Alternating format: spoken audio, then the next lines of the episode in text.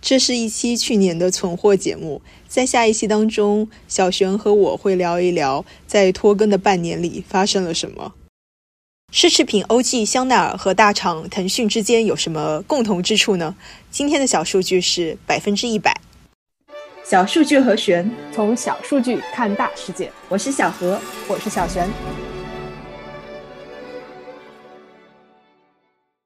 好的，那就不卖关子了。这两个公司都有同样的梦想，他们梦想有一天都可以用上百分之百的绿色电。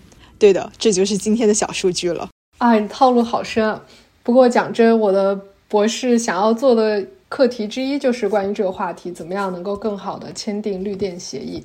嗯，是的。那么问题来了，什么是绿电呢？就是没有碳排放的电，可以是风电，可以是太阳能电，还可以是地热电等等。那企业为什么要买这些绿电呢？首先就是压力了，这个压力有来自于投资人对企业可持续发展的要求，呃，有监管部门越来越严格的气候数据披露的规定，也有消费者对企业责任感的重视，还有就是同行设定的越来越高的气候目标。其次呢，就是可再生能源的价格越来越合理了。这一方面就要夸一夸我国的光伏支持政策了。以全球最大市场的规模效应，十年间猛烈的拉低了光伏的价格。再加上目前各个国家对于可再生能源的补贴，公司买绿电也不是赔本生意。第三方面呢，过去一年因为俄乌战争和疫情，各种能源的价格暴涨，导致电价也飙升。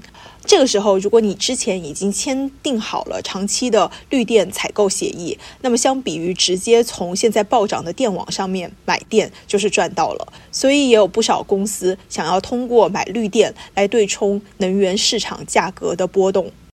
嗯，企业确实是有越来越充分的理由来买绿电了，但是绿电也不是说想买就有卖的。大家可以回忆一下缴纳电费的各种历史。你有没有被收费单位问过是想要用多少可再生能源电、多少煤电吗？生活在这个世界上的大多数人的回答应该是没有，因为全球的大部分电力行业都是发电、传输、配送一体化的服务。大多数情况下，只有把这三者分开的、拥有自由化电力市场的国家和地区，用电户才可以选择自己想要用什么样的电。绿色的还是不绿色的，在这些市场里边，企业可以和自己选定的可再生能源开发商直接签署绿电合同，比如说保证未来十年每年以多少价格采购多少电，然后由开发商去建这个项目。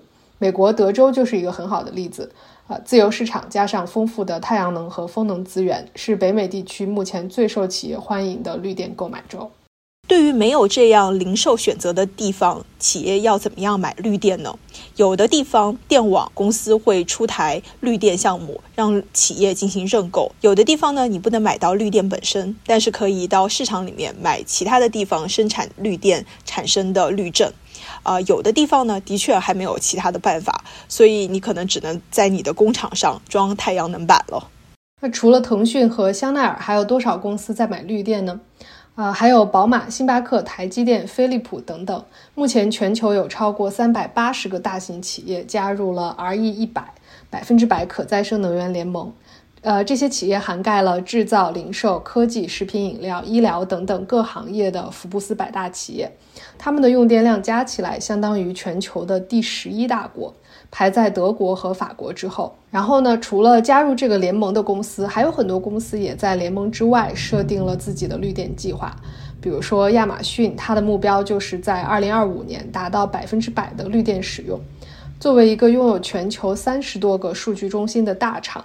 为了满足这些吞电兽的需求，亚马逊招聘了大量的可再生能源和电力行业从业者，为它来布局全球的绿电战略。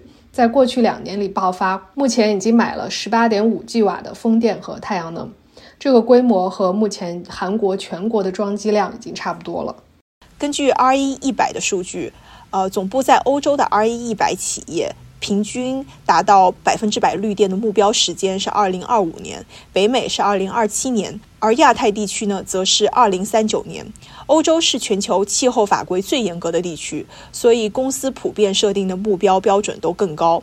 北美呢是世界上最多大企业的地区，所以为了保持在全球市场的竞争力，企业呢也纷纷出台了绿电目标。目前，北美也是绿电销售量最大的一个区域。嗯，那么亚太呢？亚太作为世界工厂、跨国制造业真正用电的地方，压力也非常的大。但是呢，因为亚太以发展中国家为首，不少国家的电力系统还在持续改革、走向市场化的过程当中，所以地方企业这方面的目标也相对晚一些。不过，跨国大公司为了完成他们的目标，不仅自己努力在亚太和当地政府找到合作方式，发展新能源。也会督促自己的地方供应商买起绿电来，比如说苹果在中国目前最大的供应商，全部都需要用绿电生产苹果产品。在中国呢，目前互联网企业算是先行一步，阿里、腾讯、百度都相继宣布了他们百分之百绿电的目标。根据彭博的数据，中国最大的五个绿电采购企业在二零二二年，呃，采购的绿电是在二零二一年的六倍。那么在这个领域里面还有哪些新的趋势呢？这就不得不提到七天二十四小时全天候绿电了。我们以上提到的所有的绿电采购和目标，其实都是总量上的采购。也就是说，我今年用了一个 G 瓦时的电，我就去采购这么多的可再生能源。呃，这样的话呢，我在总量上就可以拉满百分之百的绿电。但是在现实生活中，具体到每一个小时，比如说晚上十点这个时间没有太阳能、风能的产出也很一般，在这个小时里真正用到的电肯定不全是可再生能源。所以谷歌率先卷了起来，不仅要年用用电量百分之百，还要七天二十四小时全天候随时都是百分之百绿电的目标。要完成这个目标，就必须要搭配其他的清洁能源技术，比如说储能，在白天用太阳能充好电，晚上再释放出来。或者再加上氢能、地热等等其他不太受时间影响的能源来源，谷歌这么一卷，微软也坐不住了，说我也要达到这个目标。现在就看脸书、亚马逊什么时候坐不住了。嗯，最后呢，我们想聊聊公司呃变绿这个方向的争议吧。先说大的，关于每个公司全面实现碳中和。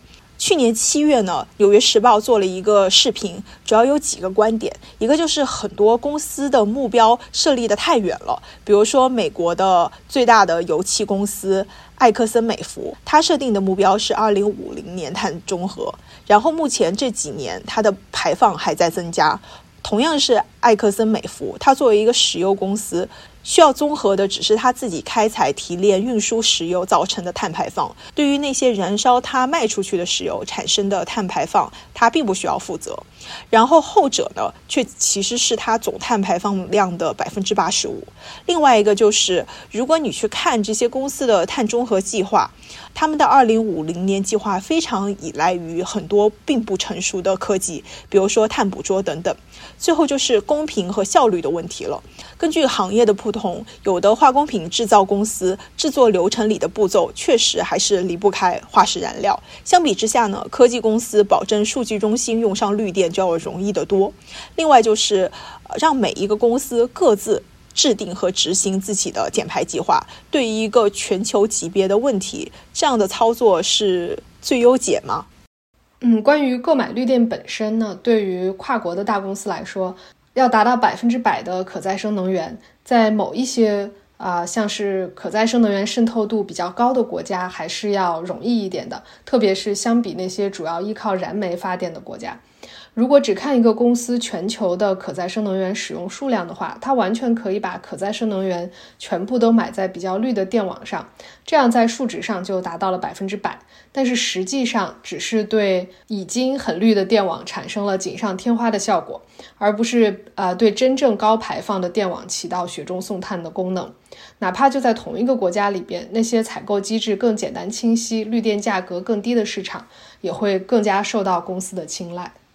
我觉得这些争议都是好的吧，因为他们的目的不是为了反清洁能源、反减排，而是相反的，希望找到现在的漏洞和不足，督促不管是公司还是政策执行者去做更多的思考，更全面的理解每一种机制后面的影响。